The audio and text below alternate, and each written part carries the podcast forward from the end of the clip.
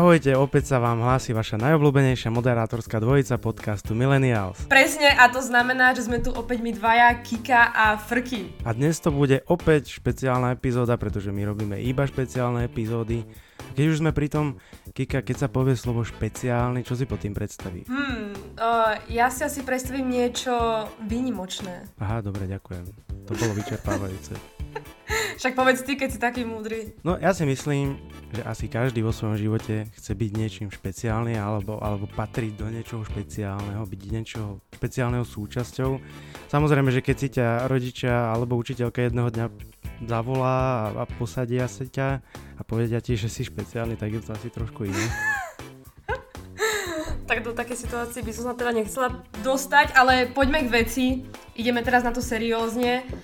Pretože ja si myslím, že ani Tarantino, ani Spielberg či Nolan by to lepšie nenaplánovali, pretože aj v týchto chvíľach niekto sedí v kinosále a sleduje kultovku Nie je čas zomrieť s agentom Jamesom Bondom 007 a my tu práve sedíme a nahrávame podcast s brigádnym generálom špeciálnych jednotiek, konkrétne s veliteľom síl pre špeciálne operácie. Frky, chápeš to? Ne, ešte stále to nechápem, jak sa to ku mne nedostáva. Uh, neviem sa z toho spamätať. Ale teda vítame medzi sebou pána brigádneho generála, inžiniera Branislava Benku alias Bebeho. Pán Benka, vy viete, čo znamená bebe po francúzsky? Neviem, nie som si istý. To znamená také, že bábetko, alebo keď, keď s niekým chodíte, alebo teda máte partnerku, tak ju voláte bebe, týmto pozdravujem svoju sestru a je francúzského OK, myslel som si, že to by mohol byť ten druhý výraz, ale už som vás nechal rozprávať, takže OK. Tak od tejto chvíle som múdrejší, díky. No dobre, aby sme teda začali, tak generácia mileniálov sa narodila do obdobia prosperity a relatívneho pokoja. Pri zdanlivom pokoje však zároveň cítiť istý tlak, ktorý spôsobujú klimatické zmeny, pandémie, migrácie, vojnové konflikty na Blízkom východe, stúpajúce množstvo populácie v závislosti na obmedzených zdrojoch a aj istý nepokoj v nás samotných. Presne a pritom vlastne mnohí moji rovesníci riešia na dennej báze také veci ako je posilňovňa alebo vzdelávanie. Najnovšie je to aj otužovanie podľa hofa, tetovania, viete, také bežné veci. A zrazu ti niekto povie, že chce ísť do špeciálnych jednotiek. Veď prekvapí ťa to, nie? Je to také. A, a je, to, je to ako keby napríklad niekto povedal, že chce ísť za kňaza. Je to také prekvapujúce. Vy čo si o tom myslíte? Samozrejme, že táto generácia, tak ako si spomenuli, tá e, vyrastá v relatívnom kľude a poznajú iba, iba otvorené hranice a poznajú v podstate bezkonfliktný priestor, minimálne ten náš európsky. Uh, I keď aj tam na Balkáne samozrejme máme z nedalekej histórie uh, bohužiaľ niektoré konfliktné situácie a konfliktné obdobie. Ehm, jednoducho, ja by som to zhodnotil tak, že ten eh, veľmi v úvodzovkách povedané eh, pohodlný život je asi vyhovujúci pre túto súčasnú generáciu, ktorá v podstate vyrastala na tablete. My sme samozrejme, keď prišli tablety, tak by sme na to pozerali všetci, že čo to je, ale faktom je, faktom je, že stále sa dokážu nájsť ľudia aj v rámci populácie, ktoré, ktorí majú eh, v tom DNA vlastenectvo, ktorí majú kvázi nejakú dobrodružnú dušu, ktorú eh, chcú nejakým spôsobom realizovať. Samozrejme dá sa to robiť rôzne cez eh, adrenalinové športy, dá sa to robiť rôzne cez cestovanie do exotických krajín, eventuálne nebezpečných krajín. Avšak stále by som teda zdôraznil tú, to prvé slovo, ktoré som povedal, to je vlastenectvo. A keď o tom hovorím, tak samozrejme, že, že byť vlastencom je absolútna uh, výborná vec pre, pre každého občana každej jednej krajiny a konkrétne samozrejme hovoríme o Slovenskej republike tak eh, byť vlastnencom znamená, že aj nejakým spôsobom tej vlasti slúžiť alebo odozdať to, čo tá vlast očakáva. No a samozrejme pri, pri um, tej službe sa úplne automaticky naskytá otázka, že akým spôsobom by som to mohol realizovať. No a realizovať by som to mohol spôsobom takým, že vstúpim do nejakých ozbrojených zborov. Samozrejme, ozbrojené sily Slovenskej republiky nie je len jeden ozbrojený zbor, alebo nie je to len táto jedna definícia, ale sú to aj, je to aj eh, samozrejme eh, policajný zbor ako taký zbor viedenskej justičnej stráže a tak ďalej a tak ďalej ktorý v podstate máme zahrnutý v eh, tomto pojme.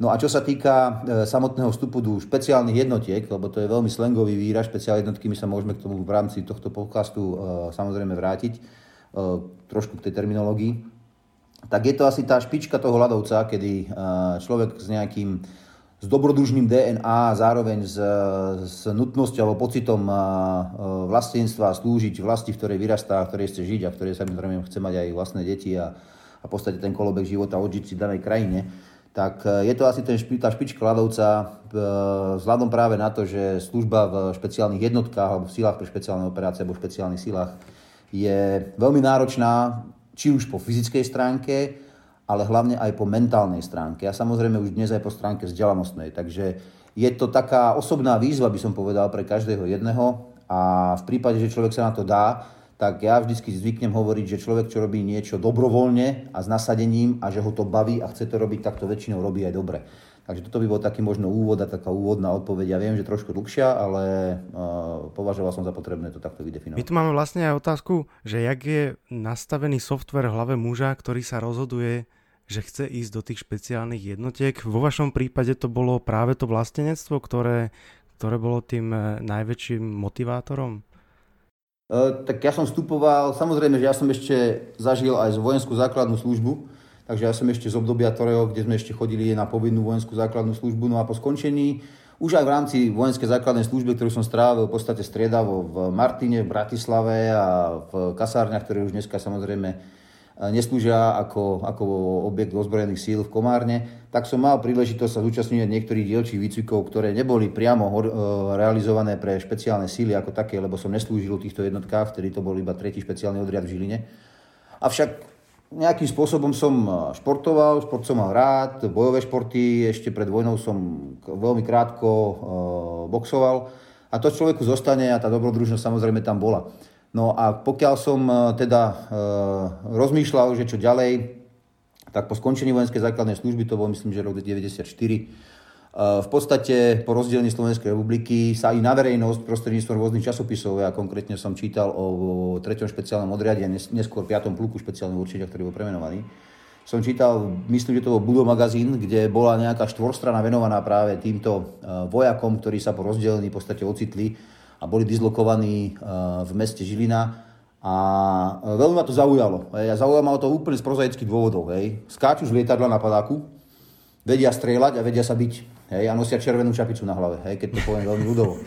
Takže uh, toto boli tri zásadné veci, ktoré ma uslovili. No a nehovoriac o tom, že uh, to vlastenectvo, samozrejme ja som bol vždy hrdý a iba počas vojenskej základnej služby a samozrejme následne ďalej ako služba v ozbrojených silách som vždycky hrdý, keď vidím slovenskú vlajku. A toto nejako vo mne je, hej, takže v podstate sa to znásobilo tým môjim rozhodnutím vstúpiť do ozbrojených síl a v podstate to boli tie tri prozaické dôvody, hej, už uh, samozrejme slúžiť Slovenskej republike, vidieť tú vlajku, počuť hymnu, mať na sebe uniformu, ale samozrejme hlavne som myslel na tie tri veci, skákanie z lietadla, strieľať a vedieť sa Dobre, byť. myslíte, že aj pre tú súčasnú generáciu tých mileniálov je práve to vlastenectvo, o ktorom vy hovoríte v našom európskom priestore, tiež ten silný impuls, alebo je to práve to skákanie z lietadiel a, a podobné veci? Ja si myslím, že stále, ja som celkom, aj v živote som sa snažím byť vždy optimistom a hľadať riešenia akýkoľvek problémov. Ja si myslím, že aj v dnešnej dobe akúkoľvek ju môžeme namodelovať a, a definovať. Ja si myslím, že stále máme medzi sebou vlastencov a stále máme medzi sebou dobrodruhov, ktorí chcú toto spojiť a práve to spojenie je veľmi výhodné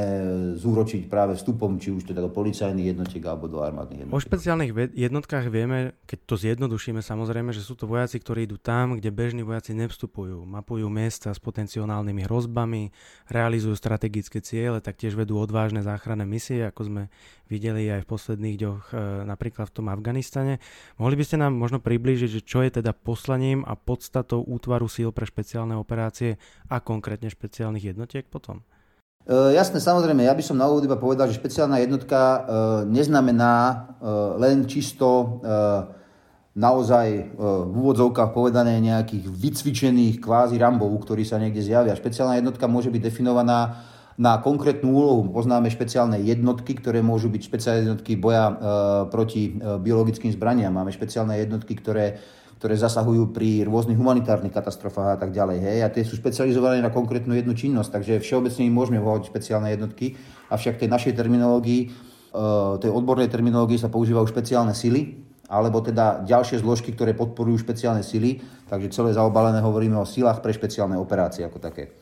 Eh, čo sa týka samotnej definície eh, tých špeciálnych síl alebo príslušníkov špeciálnych síl, keď to eh, veľmi vo všeobecnosti zabalím, tak sa jedná o špeciálne vyberaný, špeciálne vycvičený a špeciálne materiálne vybavený personál. a špeciálne organizačne štruktúrovaný. To sú asi také štyri kategórie, ktoré spadajú do, do, do tejto definície.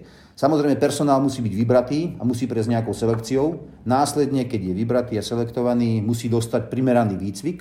Musí dostať primeraný výcvik e, e, samozrejme e, z tej fyzickej časti, z psychologickej časti, ale hlavne musí dostať aj výcvik s tým materiálom, ktorý je špecifický a je používaný špeciálnymi jednotkami, alebo teda všeobecne silami pre špeciálne operácie, na to, aby mohol vlastne tie všetky štyri e, kategórie obsiahnuť a splniť a aby bol pravoplatným členom týchto tímov. Čo sa týka, možno ešte na záver, tieto, e, ešte tieto špeciálne jednotky sa vyznačujú, alebo, špeci, alebo špeciálne sily sa vyznačujú tým, že, že nie sú masovo produkované. To znamená, že my máme týmy aj v štruktúre a v podmienkach ozbrojených síl Slovenskej republiky, ktoré sú Eh, málo početné. Hej. Samozrejme, tie týmy sú niečo nad 6, niečo do 18 ľudí, aby som nebol absolútne presný. Tak je to veľmi malý tým ľudí, ktorí spolu funguje a plnia úlohy, ktoré sú im eh, zadelené. Tento tím, ktorý spolu robí, sa musí veľmi dobre poznať. Tí, eh, väčšinou sú to teda muži, alebo z väčšej časti sú to muži sa poznajú, sú priatelia v civilnom živote, možno rodiny sa navštevujú a tak ďalej a hlavne fungujú ako jedna rodina. A to by som chcel na záver podotknúť, že, že byť príslušníkom e, špeciálnych síl nie je len zamestnanie, je to zásadné poslanie, je to štýl života. Mm-hmm. Inak ja som mala v tom aj taký väčší zmetok na začiatku, pretože raz počujeme UOU, potom počujeme 5. pluk, niekedy aj NAKA a tuším som aj započula, že sú nejaké zásahové aj pohotovestné jednotky.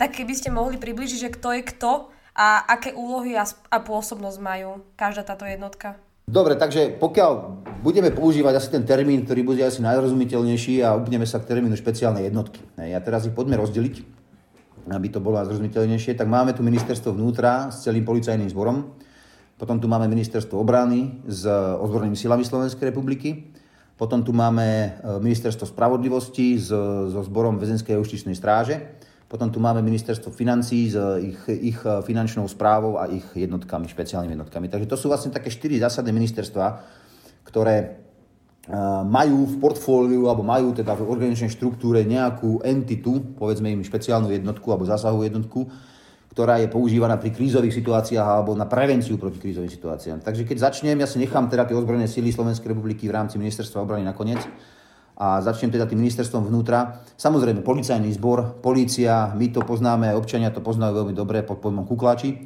ktorí zasahujú rôzne. Samozrejme, NAKA, Národná kriminálna agentúra, áno, tak samozrejme NAKA, e, policajný zbor, akurát je to odnož policajného zboru, tí majú svojich príslušníkov, ktorí sú vycvičení aj teda e, vykonávať isté zásahy proti nebezpečným páchateľom. Ďalej tu máme útvar osobitného určenia, Links komando, veľmi známe aj mediálne, ktoré je jediné a ktoré v podstate je na území Bratislavy a ktoré je jedinou a profilovanou protiteroristickou jednotkou v prípade uh, akejkoľvek potreby zasahovať proti extrémne najnebezpečnejším páchateľom, teda potenciálnym teroristom. A samozrejme plní aj ďalšie úlohy. Ďalej tu máme PPU, čo je pohotovostný policajný útvar. Na tie sú kolokované v podstate s krajskými mestami. Tak by som povedal, že to sú tie špeciálne krajské alebo regionálne z toho dôvodu, aby ten reakčný čas v prípade potreby bol čo najkračší, tak sú dislokované v rámci jednotlivých e, krajov. Potom tu máme e, zbor väzenskej justičnej stráže, ktorý má svoju zásahu jednotku, ktorý je predovšetkým orientovaný na zásahy v, e, v objektoch na výkon trestov.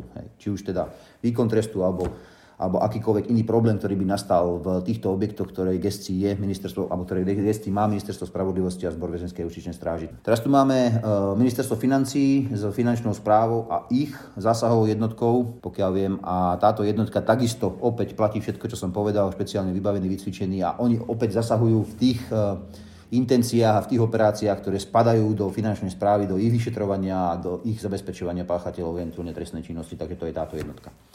A few moments later. No a neposledné rade, teda, ako som si nechal na záver, tak sú to ozbrojené sily Slovenskej republiky. E, zásadným predstaviteľom do, v podstate do súčasného stavu a od toho roku 93 bol teda aj tretí špeciálny odriad, následne premenovaný na 5. pluk špeciálneho určenia s čestným názvom 5. pluk Jozefa Gabčíka. E, to bolo od tej doby, ako som teda spomínal, 93. roku po rozdelení Československa na Českú a Slovenskú republiku. Tak v podstate pluk sa vyvíjal, ja som tam prešiel niektorými funkciami Pluk je teda reprezentantom špeciálnych síl, keď to poviem veľmi terminologicky presne. A pluk je teda taktickou jednotkou, eh, exekutívnou taktickou jednotkou, ktorá vykonáva špeciálne operácie. Od roku 2019 eh, sme vytvorili veliteľstvo síl pre špeciálne operácie, ktorého som mám tu čest byť prvým veliteľom. A zastrešujeme v podstate činnosť, či už ten mierový štandardný život, až cez výcviky a potenciálne nasadenie. Záchranné operácie v Kábule, ja som mal tu čest teda veliť tej vykonávacej časti samozrejme vzdušné síly a s ich prostriedkami nás priviezli a ja som zabezpečoval výkon ITEK na diálku e, toho samotného elementu, ktorý bol na Zemi. Takže 5. pluk špeciálneho určenia e, patrí teda e, do portfólia alebo štruktúry vedeľstva síl pre špeciálne operácie. Ďalej tam patrí 51. výcviková základňa. Tá obsahuje inštruktorov, ktorí sa starajú práve ten špecializovaný a špeciálny výcvik. Ďalej tam máme 57. samostatný oddiel, ktorý sa zaoberá civilno-vojenskou spoluprácou, psychologickými operáciami a, a v neposlednej rade tu máme 23.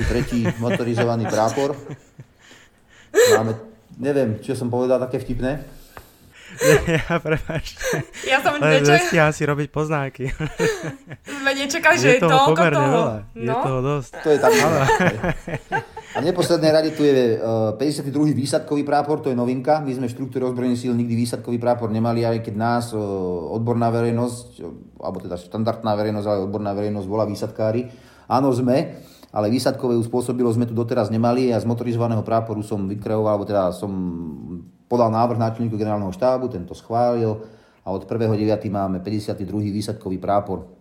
Takisto je v mojej štruktúre. Takže v podstate veliteľstvo ako strecha, a 4 podriadené súčasti v rámci veliteľstva síl. Takže to by bolo asi tak narýchlo tými, tým špeciálnym jednotkám v rámci uh, ozbrojených zborov v Slovenskej republike. Super, myslím, že keď toto si niekto vypočuje, tak môže skladať normálne skúšku Prísahu. z tejto oblasti.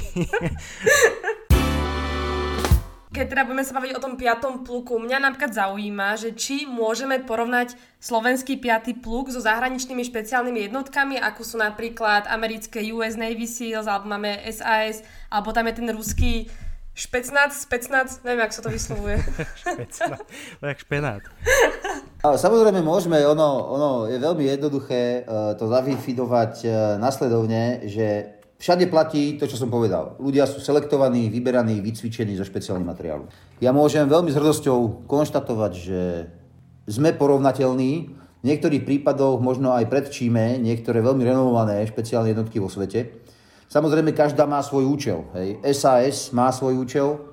Navy SEALs sú prevažne uh, orientovaní na spojitosť medzi pevninou a vodou hej, a vykonávanie tých špeciálnych operácií, ale nie je to pravidlo, samozrejme a ďalej, ďalej by som mohol pokračovať. My sme v histórii veľmi intenzívne nadviazali spoluprácu s americkými uh, zelenými baretami a uh, nielen to, že sme poslali niekoľko ľudí na ročný kurz vrátane mňa, ktorý som tam bol v roku 2003 a 2004 na ročný výcvik týchto, týchto špeciálnych síl, ale máme s nimi intenzívnu spoluprácu a dokonca sme pôsobili spolu aj vo vojenskej operácii v Afganistane. A po, bok, po boku sme vykonávali špeciálne operácie v tomto priestore. Takže my určite sme porovnateľní E, samozrejme, Spojené štáty a niektoré veľké krajiny majú tú výhodu, že majú to materiálne zabezpečenie možno na trošku lepšie alebo niekedy na dosť lepšie úrovni, ako máme my, lebo investujú do vývoja a následne samozrejme nemôžeme sa porovnávať my s armádou Spojených štátov ako blok alebo s britskou armádou. Avšak uh,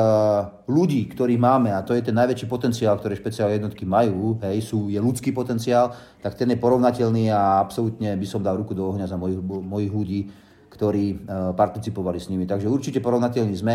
Niekedy možno trošku zaostávame v materiálnom zabezpečení a z objektívnych, možno i subjektívnych dôvodov, ale faktom je, že, že tých ľudí máme veľmi kvalitných. A keď si chcem tak predstaviť nejakú takú tú misiu uh, eh, 5. pluku, tak napríklad ja si predstavím filmy, ktoré som videla, ako napríklad Na život a na smrť, alebo 13 hodín Tajní vojaci z Bengázy. Je to porovnateľné s misiami 5. pluku, alebo film ostáva filmom a skutočnosť je teda úplne iná? Uh, ono, v súčasnej dobe niektoré filmy sú veľmi profesne pripravené, a teda keď hovoríme o hollywoodských filmoch, uh, keďže na pozadí v tom realizačnom týme sú bývalí príslušní špeciálnych jednotiek, ktorí sú už možno v dôchodku, už sú starší alebo teda odišli z rôznych dôvodov a jednotku sú privolaní ako odborní konzultanti. A preto tie filmy uh, od dôb, uh, ja viem, Ramba dvojky, hej, až do dnešných dôb prešli absolútne zásadnou zásadnou evolúciou a dnes už vidíme veľmi presné taktiky a tým odborným okom, keď sa človek na to pozerá, tak skutočne je sa na čo pozerať. V niektorých prípadoch samozrejme sú, sú aj iné filmy, druhoradé a tak ďalej, ale niektoré, ktoré ste e, povedali, napríklad 13 hodín Bengázi, tajní bojovníci, alebo ak sa to prekladalo do Slovenčiny, už presne neviem, tak je, môže to byť jeden z modelov. E, samozrejme, že sú filmy, a keď sa teda bavíme o filmu, aby som priblížil ľuďom, že, že eventuálne, že čo pra- robíme, tak taký veľmi dobrý, veľmi dobrý vzor alebo veľmi dobrý film, ktorý bol natočený nedávno, je 12 Heroes, to je tých 12 bojovníkov, ktorí boli ako prví infiltrovaní do priestoru Afganistanu, tak ako veľmi, veľmi verne natočený, dá sa povedať. Ďalším filmom, ktorý bol veľmi verne natočený a e, samozrejme reprezentoval konflikt v Afrike, bol Black Hawk Down a ten, keď si pozrieme, tak v podstate veľmi, veľmi namodelovaná situácia. Áno, približuje to, približuje to e, činnosť e, náš špeciálnych e, jednotiek v priestoroch operácie. A váš najobľúbenejší? Fú, môj najobľúbenejší film, to je veľmi ťažké. Uh, v okolnosti som bol na Jamesovi Bondovi teraz cez víkend, ale takto by som neradil, na, to je taká oddychovka, hej. Ale keď to mám všetko zhodnotiť z toho portfólia, aby som to mal zhodnotiť, tak uh, asi ten 12 Heroes bol veľmi intenzívny a dobre natočený film. A samozrejme Black Hawk Down, tak ten bol absolútne unikátny v tom čase. To je akože môj najobľúbenejší film od čias detstva. Ako, odkedy som to videl, tak môjim snom je preletieť sa Black Hawkom, takže mrkám tu na vás. Eh, rozumieme si. OK, keď ešte dvakrát zamrkáte, tak eh, OK, skúsim, sa, skúsim to nejako vybaviť. Dohodnúť. No, ja, to, ja to schovám v rámci tej diskusie. Dobre. Keď teda ostaneme pri tom termíne špeciálnej jednotky, vo mne to evokuje istú tímovosť a spoluprácu, ktorá je pravdepodobne veľmi, veľmi, veľmi dôležitá. To určite áno. Ako by ste vlastne charakterizovali princípy takého fungovania týmu, že sú tam isté nejaké tímové role, má to nejakú danú štruktúru a sú súčasťou takého týmu aj ženy. Teraz e, mám skôr na mysli e, to fungovanie v rámci 5. pluku. Jasné, e, tie týmy sú kreované špecialistami. Hej. Každý, nemôže byť každý e, špecializovaný iba na jednu oblasť a aj tie týmy musia obsiahnuť v sebe to, čo potrebuje takýto tým, pokiaľ je odlúčený a je veľmi ďaleko od domova, aby mohol vykonávať operáciu, aby mohol fungovať. Takže v prvom rade je to kľúčové je nejaké, nejaký šéf. Hej. Každý máme nejakého šéfa, tak kľúčový, aby bol veliteľ toho týmu. Hej. Tak to je absolútne kľúčové, ktorý je väčšinou teda dôstojnických hodnostiach a nie len teda na Slovensku úpluku, ale aj, ale aj na svete. Ďalším kľúčovým eh, hráčom je samozrejme eh, eh, spravodajský vojak alebo príslušník tohto týmu, ktorý má na starosti porozumeniu prostredia, spracovávaniu informácií a eventuálne spracovávaniu ďalšieho postupu na základe toho, čo získal alebo aké informácie alebo akými informáciami disponuje. No a ďalej sú tam príslušníci týmu takí, ktorí sa starajú napríklad o zbrania a zbraňové systémy, ďalší sa musí starať o spojenie, lebo hovorí sa samozrejme, že bez spojenia nie je velenia. Takže aj v skupine funguje interné spojenie a samozrejme skupina sa musí spájať aj na veľké vzdialenosti so svojimi nadriadenými a so svojimi operačnými centrami, takže spojár je veľmi podstatná záležitosť. Samozrejme ženista, týka sa výbuší na všetkých tých veľmi sexy vecí, ktoré, ktoré, ktoré poznáme aj z filmov. Samozrejme musí tam byť odstreľovať s nejakou dlhou zbraňou, ktorá má dosahy ďalej ako štandardné ručné zbranie, aby, aby eventuálne vykonával on operácie, kryl tým a tak ďalej, rôzne taktické postupy. No a v neposlednej rade e, a nedeliteľný článok tohto týmu u nás, ale aj štandardne vo svete je zdravotník. Ale tým nechcem povedať, že si dá niekto pásku na ruku s červeným krížom a zrazu je zdravotník. My máme tých e, našich ľudí, máme vyškolených, väčšinou sú to bakalári až magistri v zdravotníckej oblasti, majú intenzívne školy, a ja osobne mám takú dôveru v našich zdravotníkov, že v podstate by ma mohli v poli, alebo teda pri nejakej operácii doslova chirurgicky operovať a zachrániť mi život. Až na takejto úrovni si, takže, sú, takže ja by som ich ani nedefinoval ako polodoktorov, ale takmer hotových doktorov, takže sú absolútne perfektne pripravení. Takže z takýchto nejakých funkcionalít alebo z takýchto nejakých oblastí sa ten tým skladá. No a potom takto vyskladaný tým môže byť nasadený a môže v podstate plniť úlohy samostatne, bez akékoľvek ďalšej veľkej podpory, na veľké vzdialenosti a aj na dlhší čas. Aké sú vlastne predpoklady na to, aby som sa mohol stať súčasťou takejto jednotky, či už fyzické alebo nejaké psychické, aké sú podmienky vlastne toho výberu? Uh, my máme svoj vlastný výber, uh, ktorým v podstate selektujeme už uh, príslušníkov ozbrojených síl, takže ten prvý krok je dostať sa do ozbrojených síl. A teraz, prepašte, nebolo, nebolo to sprístupnené ten 5. plug aj pre, pre tých, ktorí nie sú? Uh, áno, ale tá informácia je trošku, trošku iná. Vždy musí to byť už príslušník ozbrojených síl, to znamená, že vždy už musí byť profesionálny vojak v služobnom pomere.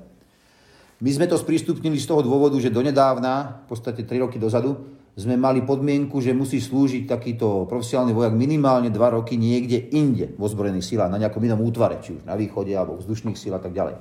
A až potom sa môže hlásiť. Vzhľadom na to, že sa snažíme rozširovať a vzhľadom na to, že máme aj e, viac a viac roboty, keď to poviem takto ľudovo, tak sme pristúpili k tomu, že sme túto podmienku e, zrušili, ale samozrejme podmienka zostáva zásadná a to je, musí byť príslušníkom ozbrojených síl a potom sa môže uchádzať e, o výber. A potom, keď prejde výberom, ďalej nastáva ten cyklus výcviku a tak ďalej, ktorý som popisoval.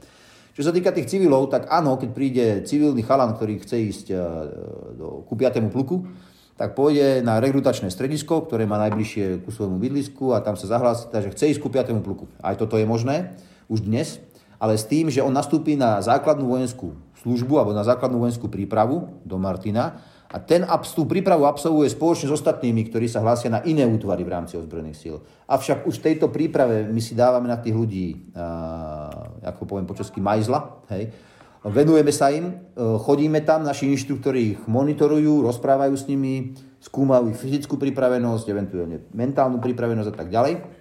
A potom, pokiaľ úspešne absolvujú základný výcvik Martine, my ich zoberieme na 5. pluk do tzv. baby chaty.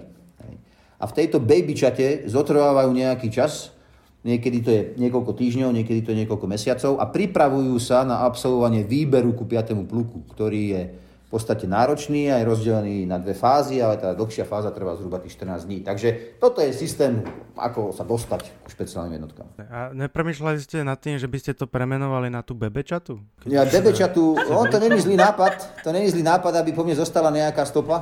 Hej, e, ja si to, ja si to poznačím a možno, že do budúcna to tak spravíme. Dobre, potom myslíte na mňa, to je druhé mrknutie. Inak ale tí chalani, čo len tak proste akože dojdú, že by chceli napríklad ísť do toho 5. pluku, tak to čo sú chalani, ktorí akože hľadajú zmysel života, že ich napríklad nebavilo byť právnikom, alebo... Ako myslíte, aká je jeho motivácia sa hlásiť? Áno, že iba tak, že chce zmeniť život, že nevidí význam života, alebo niečo také? A tak keď nevidí význam života, tak na to sú asi iné entity, aby sa tam hlásil. Hej.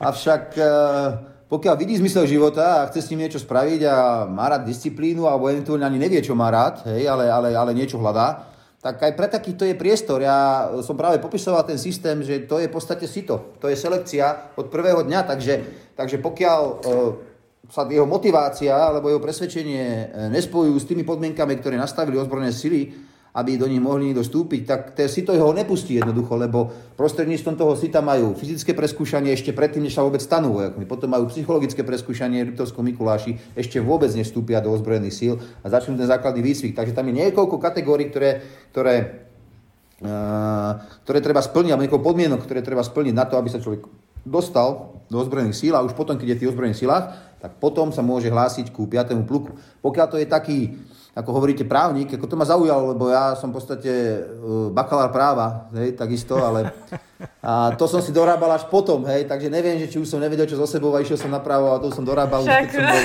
keď som bol roku 2012. Či to Kika nemyslela aj tak, že e, väčšinou, alebo zvyklo sa chodiť takto do tých cudzineckých légií, že naozaj človek e, chcel a hľadal nejaké dobrodružstvo alebo chcel uniknúť z tohto sveta a že toto bola jedna z ciest, že či niečo takéto sa nestalo aj vo vašom, nie vo vašom konkrétne prípade, ale niekto, kto takto hľadal východisko. My zo skúseností z tej selekcie, ktorú máme a s tým prílevom personálu, bo však keď sa nám hlási 100, tak máme také, takú, také, taký pomer, že zhruba tá polovica prejde a tá polovica neprejde. Hej, zatiaľ tak, takéto máme výsledky na Slovensku tak samozrejme, že sa stretávame s rôznymi motivačnými faktormi. Niekoho motivuje tá dobrodružnosť, niekoho motivuje mm, ten patriotizmus, niekoho motivuje byť iba blízko doma, hej? že je z okolí Žiliny a chce byť niekde bližšie. Hej?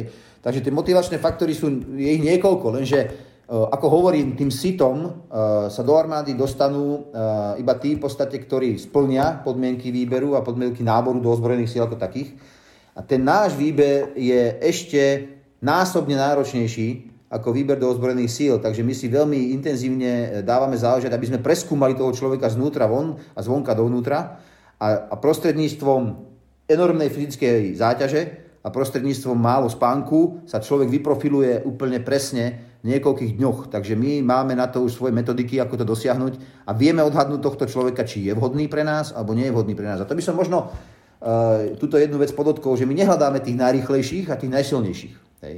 My hľadáme prostredníctvom tej selekcie tých najvhodnejších pre nás. A nemusí to byť nevyhnutne ten, ktorý, uh, ja neviem, uh, drepne 300 kg štinkov alebo zabehne 12 minútovku za 11 minút, hej, ako to jediný dokázal Chuck Norris. Hej. Um, každopádne my hľadáme tých najvhodnejších. Hej. No, no to tak aj, aj platí, čo som sa rozprával s niektorými chalanmi, že, že tí príslušníci týchto špeciálnych jednotiek nie sú tí najväčší chlapi, ktorí dvíhajú najväčšie váhy, ale práve sú to takí úplne bežní 80-kiloví chlapici, ktorí zvládnu naozaj toho, že dosť. Presne tak, presne tak to je. Hej.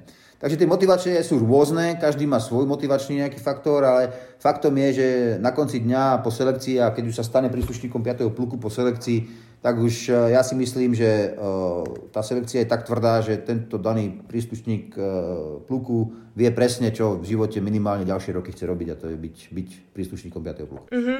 A vlastne keď ten vojak tak teda postupuje cez tie levely, vy to máte tiež tak, že máte, že bažantov, suprákov, mazákov, tak ako to bolo nazvané ešte začia z našich tatkov? Jasné, vy ste použili terminológiu základnej vojenskej služby, ktorú ja veľmi dobre poznám, lebo som to absolvoval. hej, takže áno, táto terminológia tu stále je. Uh, ale nie u nás. Hej, nie u nás. U nás uh, máme veľmi ľudovo povedané tú baby alebo teda bebečatu, uvidíme, ak, či to zmení. A uh, Dôležité je, že áno, vždycky ten starší bude nejakým spôsobom viesť a mentorovať toho mladšieho. To je všade. To keď sa pozriem do Amazonu, alebo do divadla, alebo sa pozriem túto cez do ktorejkoľvek predajne, tak vždycky tí mladíci viac poslúchajú a tí starší viac rozkazujú. Hej. V podstate to je život, takto, takéto spoločnosti fungujeme a nie je to inak ani, ani u špeciálnych jednotiek. Faktom ale je, že keď sa príde do fázy, kedy uh, dotyčný aj mladý, ktorý napríklad má 22 rokov, 23 rokov, máme veľa týchto mladých, Žiline, prejdú selekciou, prejdú výcvikom a stane sa právoplatným členom týmu, tak v prvom rade je to team buddy, to znamená v prvom rade je to člen týmu. A v podstate na týme sa hovorí o bratoch, že ty si môj brat, lebo to je ako rodina. A, a bez akéhokoľvek kliše je to rodina v tom týme. A to je prvoradé. A potom, že som mladší, tak ako sa cítim, že som mladší, tak ako poslúcham starších a skúsenejších, to je absolútne automatické, ale že by sme si hovorili bažant alebo tak ďalej, to už je veľmi veľký archaizmus a ja už som to nepočul niekoľko desiatok rokov určite. OK. Dobre, tak sa teda presuneme trochu do zahraničia. Mňa napríklad zaujíma, že kde všade vo svete prebiehajú špeciálne operácie ozbrojených síl Slovenskej republiky. Špeciálne operácie sú fantastické jednou, jednou vecou, že sa o nich nehovorí. Hej. Takže ani ja toto, ne, ani ja toto neporuším, hej, určite, takže to je, to je, to je výborná otázka. Uh, faktom je, že my ako príslušníci síl pre špeciálne operácie sme spôsobili v zahraničných operáciách. Pôsobili sme v Afganistane, to je známe dlhodobo.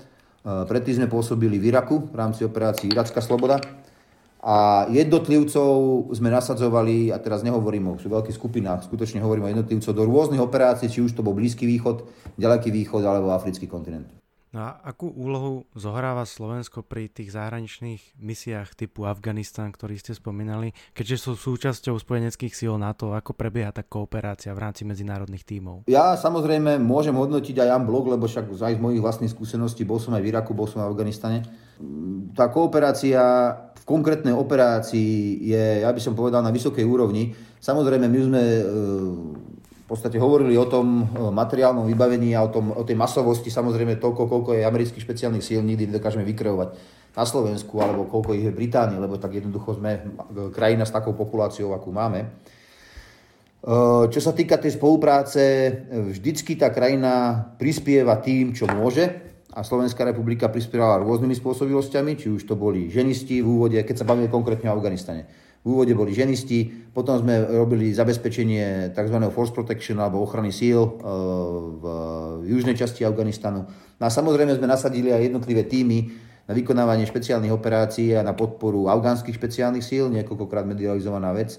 No a tá kooperácia väčšinou teda v Afganistane prebiehala prostredníctvom koaličných partnerov, hlavne teda Spojených štátov amerických. Takže tá spolupráca nám funguje už dlhodobo, ako som spomínal, už od roku 2009 Intenzívne spolupracujeme, aj spolu cvičíme a aj spolu sme boli nasadení v Afganistane. Takže v tomto, v tomto kontexte nie, nie je, nevidím absolútne žiadny problém a, a funguje to v podstate na štandardnej báze kooperácie v rámci aliancie. Keď už ste v rámci tej medzinárodnej spolupráce, E, ako piatý pluk sa ne, niečo vyslovene špecializuje alebo, alebo ste prizývaní vlastne do tých spoluprác a tá špecializácia sa určuje na mieste až? Tá špecializácia je daná poslaním. E, sily pre špeciálne operácie majú e, doktrinálne zakomponované svoje poslanie. Materiálne vybavenie organizačnej štruktúry a výcvik ľudí smeruje k plneniu úloh tohto poslania.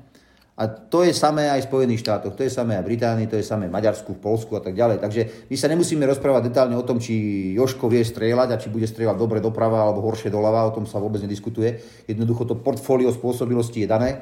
No a my sa v podstate rozprávame s koaličnými partnermi prostredníctvom teda Severoatlantickej aliancie alebo teda iného zoskupenia na bilaterálnej alebo multilaterálnej báze, že, že teda, že či sme ochotní nasadiť sily a prostriedky na tú danú operáciu a ak áno, tak v akom množstve a ak áno a v akom množstve, tak potom s ktorými spôsobilosťami budeme operovať primárne a ktoré v podstate budú nejakým spôsobom druhoradé. Takže je to štandardný proces, ktorý takto prebieha. Nie je to, to sa nedieje z večera na ráno, to sú niekoľké týždňa, mesiace vyjednávania, aby sme teda dostali, aby sme my vedeli ponúknuť to najlepšie, čo môžeme a aby to, čo my ponúkame, bolo prijaté koaličným partnerom. Uh-huh.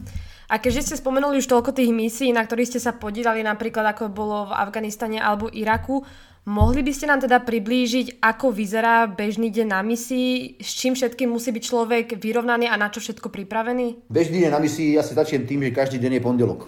Hej.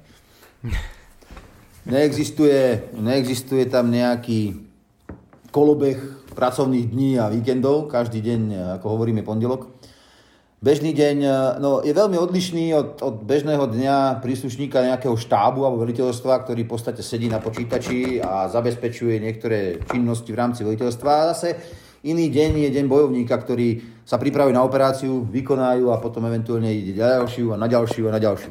Alebo eventuálne e, pripravuje, pripravuje e, a podiela sa na mentorovaní, konkrétne v Afganistane, ich jednotiek špeciálnych síl, takže je to v podstate výcvikový deň, pre neho to je inštruktorský deň a pre ten tým afgánskych vojakov to bol eventuálne výcvikový deň. Takže je to mix rôznych, rôznych situácií, ale taký štandardný deň vyzerá asi tak, že ráno sa človek zobudí, aj keď je streda, stále je pondelok, aj keď je nedela, tak je stále pondelok. Uh, väčšinou začína nejakými briefingami, potom sa pripravuje materiál, potom sa, uh, potom sa oboznamuje, či už to je tým, alebo, alebo akákoľvek iná skupina s bezpečnostnou situáciou, ktorá sa môže veľmi rýchlo meniť v týchto priestoroch. Môže byť štandardná niekoľko týždňov, ale môže byť absolútne opačná eh, dnes, taká, ktorá bola včera. Takže ten bezpečnostné briefingy sú tam štandardne na dennej báze. No a následne po obdržaní úlohy a po spracovaní všetkej dokumentácie, ktorú k tomu treba a celého toho vlastne plánu vykonania sa buď pripravujeme na úlohu, sa pripravujeme na misiu, alebo teda participujeme na výcviku, alebo sa robia aj také úlohy, ako napríklad e, interné cesty, keď potrebujem sa dostať na niektoré veliteľstvo, ktoré je vzdialené niekoľko, tak buď teda realizujem leteckú prepravu, alebo idem po ceste a tak ďalej. Takže tie úlohy sú absolútne v veľkej, širokej škále, ale pokiaľ by som sa mal teda zamerať konkrétne na vykonanie špeciálnych operácií, tak ten deň, alebo teda tie dni vyzerajú asi tak, že sa musí niečo splánovať a to chce čas. To znamená, že sadnú a splánujeme si, čo ideme vôbec robiť. Hej, aká, je, aká je na nás požiadavka kladená a či sme to schopní vykonať. A keď sme to schopní vykonať, tak musíme si k tomu dať nejaký plán. Teraz začneme, takto to bude prebiehať a takto skončíme.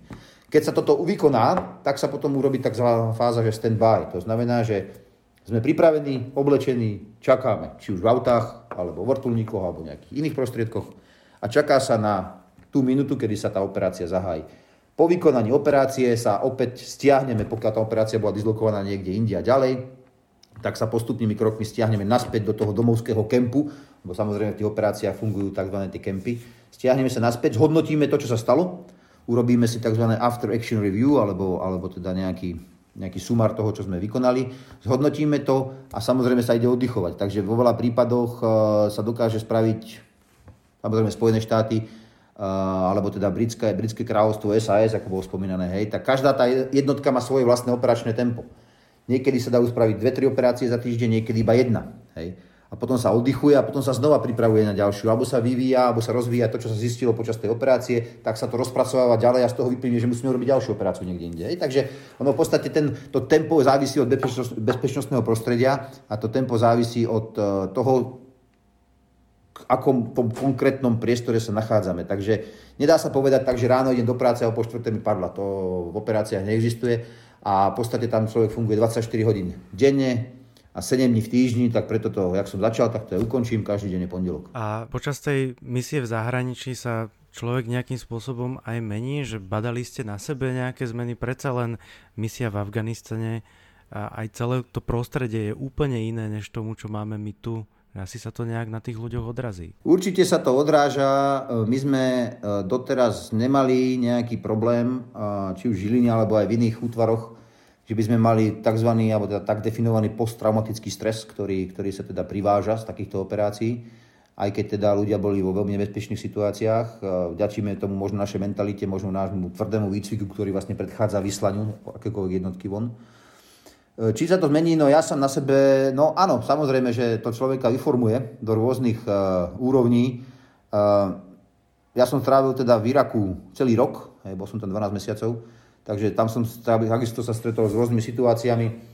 A je to ťažko aj zhrnúť takto do nejakej definície, že teda čo sa stalo a nestalo, alebo či som iný, nie som iný. Každopádne asi taká sebadisciplína a taká, uh, hmm, taký zmysel pre, pre odvahu. Ja to aj nepoviem teda, že som stal odvážnejším, hej, ale jednoducho e, čeliť aj v živote prichádzajú rôzne prekážky a, a možno, že aj to pôsobenie mňa ako osoby v dvoch ozbrojených konfliktoch alebo dvoch vojnových zónach, či už to bol Irak alebo Afganistan, tak uh, možno, že tá formulácia by možno bola taká, že, že uh, akýkoľvek problém, ktorý aj v živote, aj v súkromnom živote, však uh, život prináša všelijaké možné situácie, tak sa im viem postaviť čelom. Hej nestrkám hlavu do piesku. A toto by možno bola taká definícia aj pre tých uh, našich chalanov a tých našich bojovníkov, že ich to aj ako, ako osobnosť ich to vy, vykreuje uh, riešiť problémy a neutekať pred nimi. Hej. Lebo v podstate o tom je aj naše, naše misie. Hej. Keď je nejaký problém alebo nejaká operácia, tak nikdy nejde operácia podľa plánu. My zvykneme hovoriť u špeciálov, že každý plán neprežije prvých 15 sekúnd použitia. Hej.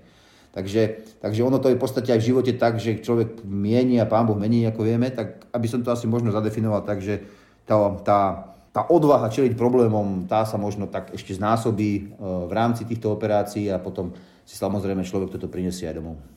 A nie sú tam viditeľné nejaké také tie, tie psychické zmeny, keď napríklad prídete z takej misie ako Afganistan, všetko, čo, čo všetko sme o tom počuť, čo sa tam dialo, že ten človek akože psychicky, že, že ste badali také napríklad zmeny, že niekto sa naozaj že psychicky strašne zmenil, alebo že hneď napríklad potom odišiel z tej jednotiek, keď bol po takejto misii? Nemáme, nemáme toto, uh, ani mne, jak pane siaha, v podstate od toho 905. nemám znalosť, že by niekto odišiel kvôli tomu, že, že nezvládol to, čo sa dialo vo vojenskej operácii, či už to bol Irak alebo Afganistan. Takéto znalosť nemáme. Samozrejme, uh, stať sa to môže, je to, tá psychika človeka je vždy nastavená, každý ju má samostatne, nedá sa to nejako, nejako uh, dať do jednej, do jednej línie. Um, ja mám taký názor, že čím tvrdší ten výcvik je a čím intenzívnejšie to človek cvičí, a pracuje na sebe, tak tým lepšie absorbuje tie stresové situácie, ktoré operácie sú. Takže prostriedok na to, ako sa na to pripraviť a prostriedok na to, ako to, ako to spracovať v hlave, aj po návrate je práve ten výcvik. A dôležitý je, dôležitý je ešte jeden faktor a to je v podstate cyklus, v ktorom sa musíme nachádzať. To znamená, že, že aj ktorýkoľvek príslušník toho nášho špeciálneho týmu alebo špeciálnych jednotiek vie, že sa musí pripraviť na operáciu, eventuálne 6-mesačné nasadenie ide na 6 mesiacov, tam vykonáva svoju robotu a potom sa vráti naspäť a vie, že má teraz rok alebo nejaký čas na to, aby sa znovu dostal do vlastných kolají, aby bol s rodinou, aby, aby pracoval, chodil cvičiť, eventuálne na dovolenku a tak ďalej, štandardný súkromný život ale potom vidí ten výhľad, že áno, bol som tu, po roku je znova možnosť a pravdepodobne znova bude požiadavka na mňa, aby som sa tam vrátil. Takže mať, v tom, ma, mať ten, aj to, to životné tempo upratané. Hej? Takže to je, to je taká zásadná vec. A čo by som ešte tu chcel podotknúť je absolútne kľúčové a to je podpora rodinných príslušníkov. Mm-hmm. Eh, bez toho sa to nedá zvládnuť. A toto, toto, toto občas zosypalo chlapov. Hej? A preto, nie preto, že by zažívali niečo pre operácie, ale preto boli ďaleko a nemali dosah na to, čo sa deje doma. A môžeme si teraz vykreovať rôzne storky, ja ich samozrejme nebudem spomínať, poznám ich niekoľko a nepekných, samozrejme. ale faktom je, že pokiaľ to nemám doma upratané, nedokážem pôsobiť v tých operáciách plnohodnotne. Takže toto je absolútne kľúčové. A pokiaľ rodina, a samozrejme, keď to je muž, tak jeho manželka, jeho zázemie, pokiaľ mu drží palce, pokiaľ mu fandí a, a vidí význam v tom, čo ten chlap robí, a sú spolu v kontakte, však samozrejme dneska fungujú spojenia, internety a tak ďalej, Skype a čokoľvek, tak e, a pokiaľ on cíti tú podporu, tak aj tú operáciu zvládne lepšie a lepšie bude fungovať v tej operácii a teší sa na ten návrat domov, ako keď rieši každý deň problémy z domu, ktoré sú v podstate na tú vzdialenosť neriešiteľné a toto deštruuje totálne mentalitu ľudí. Je aj, aj toto nejaká zložka, ktorú vlastne vy posudzujete v rámci toho výberu na tie, na tie misie tých ľudí, že, že naozaj si sledujete aj to, aké majú to rodinné zázemie, či to je stabilné, či to je v poriadku, aby mal, ten psychický, aby mal tú psychickú pohodu? Samozrejme, tí ľudia musia komunikovať spolu. Ako som povedal, ten tým je kvázi taká druhá rodina. Oni musia o sebe vedieť. Hej.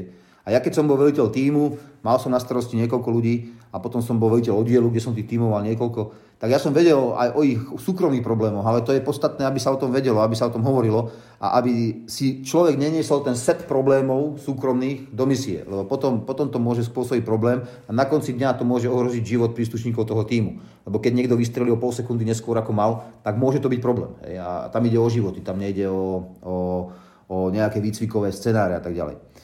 Uh, treba o tom hovoriť. Uh, my samozrejme, pokiaľ a veliteľia jednotliví, ktorí nominujú a určujú, kto pôjde, kto nepôjde v tomto turnuse, kto pôjde o porok a tak ďalej, tak sa pýtajú a tí chalani spolu komunikujú. Takže oni vedia, že OK, teraz nemôžem, lebo mám takýto problém, tak eventuálne, jak sa dá, tak ma posunú ďalšiu rotáciu neskôr a tak ďalej. Takže úplne, úplne štandardne ako ľudia žijeme aj my samozrejme Eh, ale dôležité je, aby sa o tom, dôležité je o tom, aby sa vedelo a aby, sa, eh, aby jednotliví veliteľia, ten tým spolu, aby hral, aby komunikoval spolu a všetko sa dá vyriešiť. Najhoršie je, keď si niekto niečo nechá pre seba a potom sa to môže vypáliť v priestore operácie a hovorím, môže to stať aj životy. Máme pred sebou už iba tri posledné otázky. Prvú, ktorú mám je, a to sa týka tiež vlastne filmu Americký sniper, asi ste to videli o Chrisovi Kyleovi. Tam bol vlastne ten syndrom, neviem, či sa to dá nazvať ten posttraumatický syndrom, ale skôr myslím na to, že to bol človek, ktorý sa vyslovene, že hrabal naspäť na tú misiu, pretože bol tak zžitý s tým týmom a s tým, čo sa tam deje. E, máme aj u nás takýchto bojovníkov? Áno, na jeden sa pozeráte prípad, hej, konkrétne na mňa. Hej. Ja som po roku v Iraku, ja som sa asi najhoršie cítil z celej tej plejady, ktorý sa vrátil domov. Ja som tu chcel byť 24 e, hodín a chcel sa tam vrátiť. Áno, presne tak. Ja som, presne viem, o čom ten film bol a presne viem, ako sa Chris Kyle cítil, keď on bol špecifikum špecifik, hej takéto, takéto je raz za 100 rokov takýto ostrostrelec a s takýmito skúsenosťami a, a, a s tými operáciami, ktoré on mal za sebou. Hej. Takže a preto v podstate o ňom na, aj, aj, aj urobili film. Uh, áno, je to presne tak. My ten syndrom misionára, my sme to kedy tak volali, hej.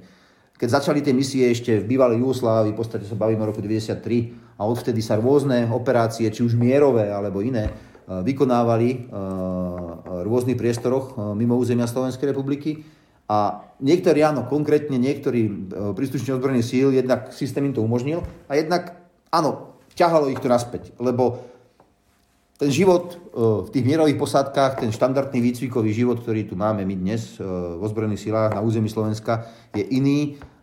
Samozrejme, keď je výcvik, tak sa vždy dá povedať, OK, tak toto obídeme, lebo to je iba výcvik, hej. len vonku to je realita. Vonku to je naozaj, a skutočne každý cíti tú zodpovednosť, že tam o niečo ide. A potom sa to človeku dostane pod kožu a zrazu zistí, že on tu vie byť hej, v tom štandardnom, pohodlnom, mierovom živote, ale to, čo skutočne chce, sa je vrátiť tam, kde mu búchajú bomby za ušami, kde po ňom strieľajú, kde sa zobúdza preto, lebo minové, minometné strely dopadajú 10 metrov od jeho, od jeho e, miesta, kde teda spáva. A že v podstate toto je to, čo mu chýba. Hej.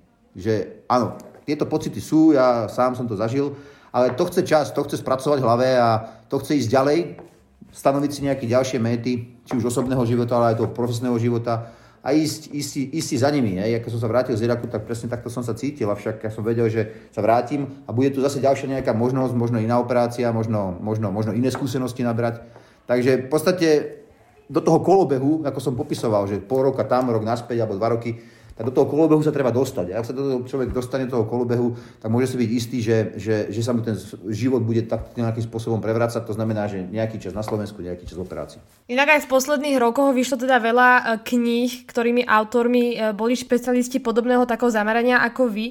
Um, máme aj my v piatom pluku nejakého takého výnimočného vojaka alebo bojovníka, za ktorým je veľmi silný príbeh? No máme ich niekoľko ktorých životy a ktorých osudy, či už tie profesné v operáciách, ale aj v podstate celý jeho život a pôsobenie v rámci 5. pluku, a teda nielen 5. pluku, lebo už veľa ľudí z 5. pluku mám tu na veliteľstve, by stál za filmovanie. Neviem, asi to je asi odpoveď na túto otázku. Určite máme takýchto rôznych, eh, rôznych bojovníkov, ktorí si užili svoje. A vy sledujete aj túto literatúru uh, týchto bojovníkov? Ako máte o, o nej zmienku? No, viete čo, niektoré, niektoré knihy sú veľmi kvalitné. Ja priznám sa, ako nemám ich načítané desiatky, Väčšinou čítam takú tú literatúru faktu, ale čo som konkrétne prečítal, tak je veľmi e, známa kniha veľmi známeho admirála, už, e, už je v zálohe, amerického admirála, ktorý veluje špeciálnymi jednotkami, to Navy SEAL, volá sa admirál McRaven. Ja vám tu čest ho osobne poznať. Uh, bol môjim šéfom, keď som bol v Belgicku na veliteľstve špeciálnych operácií v rámci NATO. Absolútne charizmatický človek a on mal jeden prejav, myslím, že to bola Dallaská univerzita. A ten prejav sa potom, samozrejme, zostal na YouTube, viete si ho pozrieť aj dnes. A volalo sa to, že make your bed, hej. Ušiel si postel, hej. A v podstate, pokiaľ ste už o tom počuli, tak je to absolútne fenomenálny speech, ktorý sa dá, ktorý on svoj príbeh ako Navy SEAL nadstavil pre nový, novokončiacich absolventov tejto vysokej školy a aby sa dokázali v živote popasovať s tými problémami, ktorý život prinesie. Je to absolútne fenomenálny kúsok a túto knihu som prečítal v podstate. Je to veľmi tenučká kniha, vyšla aj v Slovenčine, tak toto by som teda hodnotil. A to je taká literatúra faktu, to je ani skôr také nejaké príbehy. Lebo ja keď som začal čítať jednu istú knihu, ja už som zabudol názov, a začal som čítať knihu, ktorý uh, jeden nemecký príslušník uh, nemeckých ozbrojených síl, neviem teda, či bol v špeciálnych jednotkách konkrétne, ale mňa nebaví tie opisy, ktoré táto kniha ponúka. Hej. Že a bola tam tma a v pozadí bola počuť strelba. No však jasné, však to je vojna. Hej. Takže ja keď sa dočítam ku tomuto riadku, tak ja to zavrem, lebo ja mám radšej tie fakty, ako, ako kreovať okolo nejaký, nejaký, nejaký cloud. Hej. Aj na čo ste spomenali teda tú, tú knihu, že vlastne ako, um, ako sa zaradiť do toho života, alebo ako teda byť, uh, to sa povie, zrovnaný so životom? Asi nie, že po slovensky. so životom zrovna. Asi vyrovnaný skôr. To som myslela. Že aké je zaradenie člena špeciálnej jednotky do bežného života po tom, čo ukončí službu? My sme už spomenali nejaké tie hollywoodske uh, re, tých režisérov, že teda môžu byť za tým alebo tak, ale teda, že ako, aký máte vy na to názor a aké to je v skutočnosti?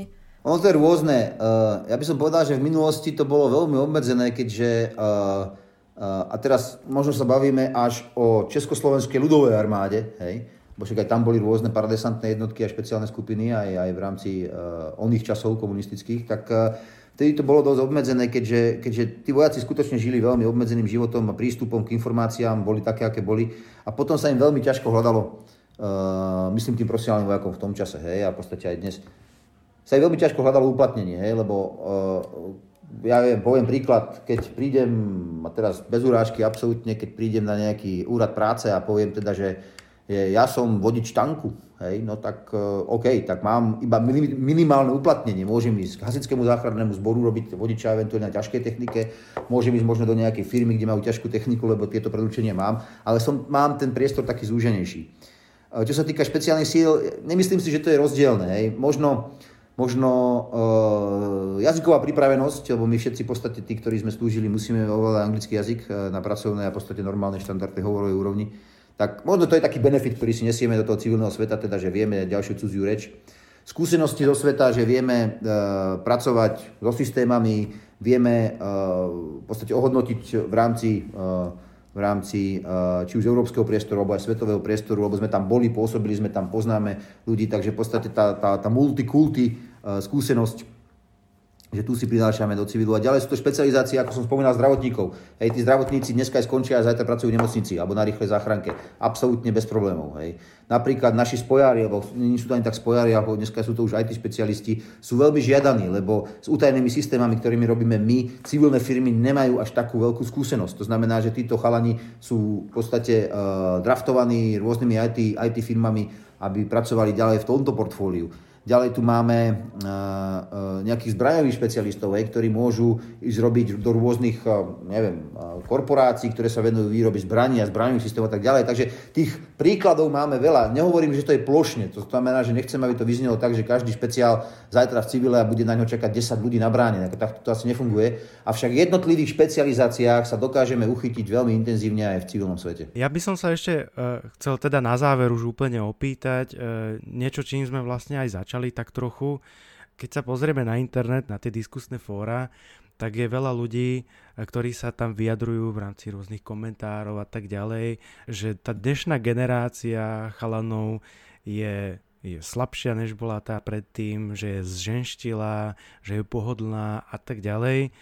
Vy keď ste s tým v priamom kontakte každý deň, aký máte na to názor? No to je výborná otázka s takou nejakou nejasnou odpovedou. Hej lebo teraz sa vo mne bije oficiálne stanovisko a súkromný názor. Hej. Takže ja sa budem samozrejme, keďže e, som príslušník ozbrojených síl, držať oficiálneho stanoviska. A to znie, že áno, aj napriek tomu, že vnímame uh, možno posledných rokov väčší záujem o službu v ozbrojených silách, uh, pre nás, tých vhodných kandidátov na službu v špeciálnych jednotkách, musíme intenzívnejšie selektovať a nechcem povedať, že ten eh, v úvodzovkách, hej, ten odpad, ktorý máme z tej selekcie, to znamená z toho výberu, či by sa nám percentuálne zvyšoval alebo znižoval, ale vnímame to, že uh, možno v minulosti, a možno to je spôsobené aj základnou vojenskou službou, tí muži boli lepšie pripravení na tú disciplínu, na tú službu v ozbrojených silách, ako možno vnímame tu mládež dnes, že ale to je na každom samozrejme jednotlivcovi, akú svoju životnú cestu si vyberie. Faktom je, že ako som už na úvod hovoril, armáda je silne hierarchická spoločnosť a my uh, sme zvyknutí a cvičení na to, aby sme počúvali rozkazy, aby sme ich plnili, aby sme neboli takou organizáciou, ako sme. A platí to v každej jednej armáde. Na okolí alebo vo svete. Takže možno ten motivačný faktor uh, tu je, možno finančný pre niekoho tu je, avšak uh, tým, že sme trošičku spohodlní v tom 21. storočí, tak to má dopadať na tú mladú generáciu, ale to nie je ich vina. Jednoducho, naša generácia, ja som v podstate Husakové deti, v 74. som narodený, my sme boli takáto generácia, potom sme mali nejakú a dneska je taká. Takže, a o 100 rokov možno bude absolútne iná generácia. Hej. Pevne verím, že aj, aj napriek tomu, aby to nevnímalo teda negatívne, Stále máme, stále máme možnosť vyberať si týchto ľudí z portfólia teda príslušníkov Všeobecne ozbrojených síl alebo teda z, z, z civilu, chalanov a, a dievčatá, ktorí chcú ísť a vždy sa nájde, vždy sa nájde ten, to, to dobré jadro, ktoré dokážeme ku sebe zobrať. Dobre, vedeli by ste možno ešte na záver úplne že zadefinovať asi najdôležitejšiu vlastnosť človeka, ktorý by sa chcel stať príslušníkom takýchto jednotiek z vášho pohľadu? Ako jednu vlastnosť, hej? Môžete dať dve. Tretie žmúrkanie, prky. Tretie žmúrkanie, som si chcel nechať na záver. Ale... Neviem, tá, napadá ma hneď na prvú, hneď prvý výstrel ma napadá seba disciplína. Človek si musí strašne veľa odtrhnúť, pomyselne, aby dokázal prekusnúť tie útrapy výcviku a potom samozrejme aj, aj tú realitu nasadenia. Takže taká nejaká sebadisciplína a stále hodnotiť, čo je správne, čo má prioritu a čo nemá prioritu. Takže asi by som to tým jedným slovom, eh, tým, alebo teda tým prvým slovom zhodnotil, že seba disciplína. A druhé je zmysel pre poctivosť. Asi tak, že my máme taký, hm, také heslo, alebo riadíme sa tým, že v rámci výcviku to bolo a konkrétne mne to vštepovali, keď som bol v Spojených štátoch, že cvičte tak, ako keby sa na vás pozeral inštruktor, aj keď tam nie je.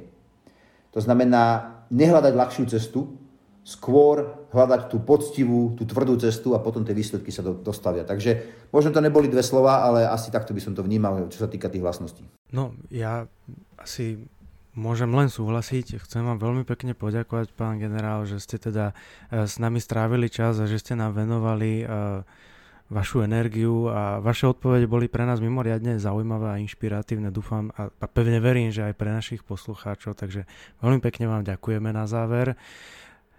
Zároveň teda e, týmto vyhlasujem spustenie petície za prelet Black Hawkom pre Denisa Farkaša a Kiku Rajfovu. Budeme to je štvrté mrkanie už. Ja by som ešte možno na záver chcel aj ja vám poďakovať za túto možnosť a pre mňa je to v podstate premiéra nahrávať takýto podcast. No a ja pevne verím, že to dopadne na úrodnú pôdu a že tí, ktorí sú dnes nerozhodnutí, tak ako posilnia naše rady, veľmi sa tešíme. Tí, ktorí sú absolútne rozhodnutí, že nie, tak minimálne to pre nich bola informácia, že, že sme tu. Ja sme tu pre občanov Slovenskej republiky a, a e, rozhodne, rozhodne sa nevzdáme a budeme robiť maximum preto, aby aby bolo na Slovensku aj naďalej tak, ako je dnes. To znamená bezpečne. To sme veľmi radi. Ďakujeme veľmi pekne za tieto Ďakujeme. Slova. Tak ja teda sa presuniem k záveru. Toto bola ďalšia, dúfame teda, že nie aj posledná epizóda podcastu Millennials. Všetky epizódy môžete nájsť na všetkých možných platformách, ako je Podbean, Apple Podcast, Google Podcast alebo Spotify. Nájsť nás môžete aj na YouTube. Ak sa vám náš podcast páčil, budeme veľmi radi, ak nás budete sledovať na sociálnych sieťach, na Facebooku a na Instagrame. Ak máte nejaké otázky, prípadne nejaké tipy na témy a hosti, pokojne nám napíšte mail na millennials.podcasty gmail.com. Tento podcast vznikol v spolupráci s divadlom Falangír, čím pozdravujeme našich kolegov z divadla a hlavne našu režisérku Bejnu Rajfovú. Ďakujeme a majte sa.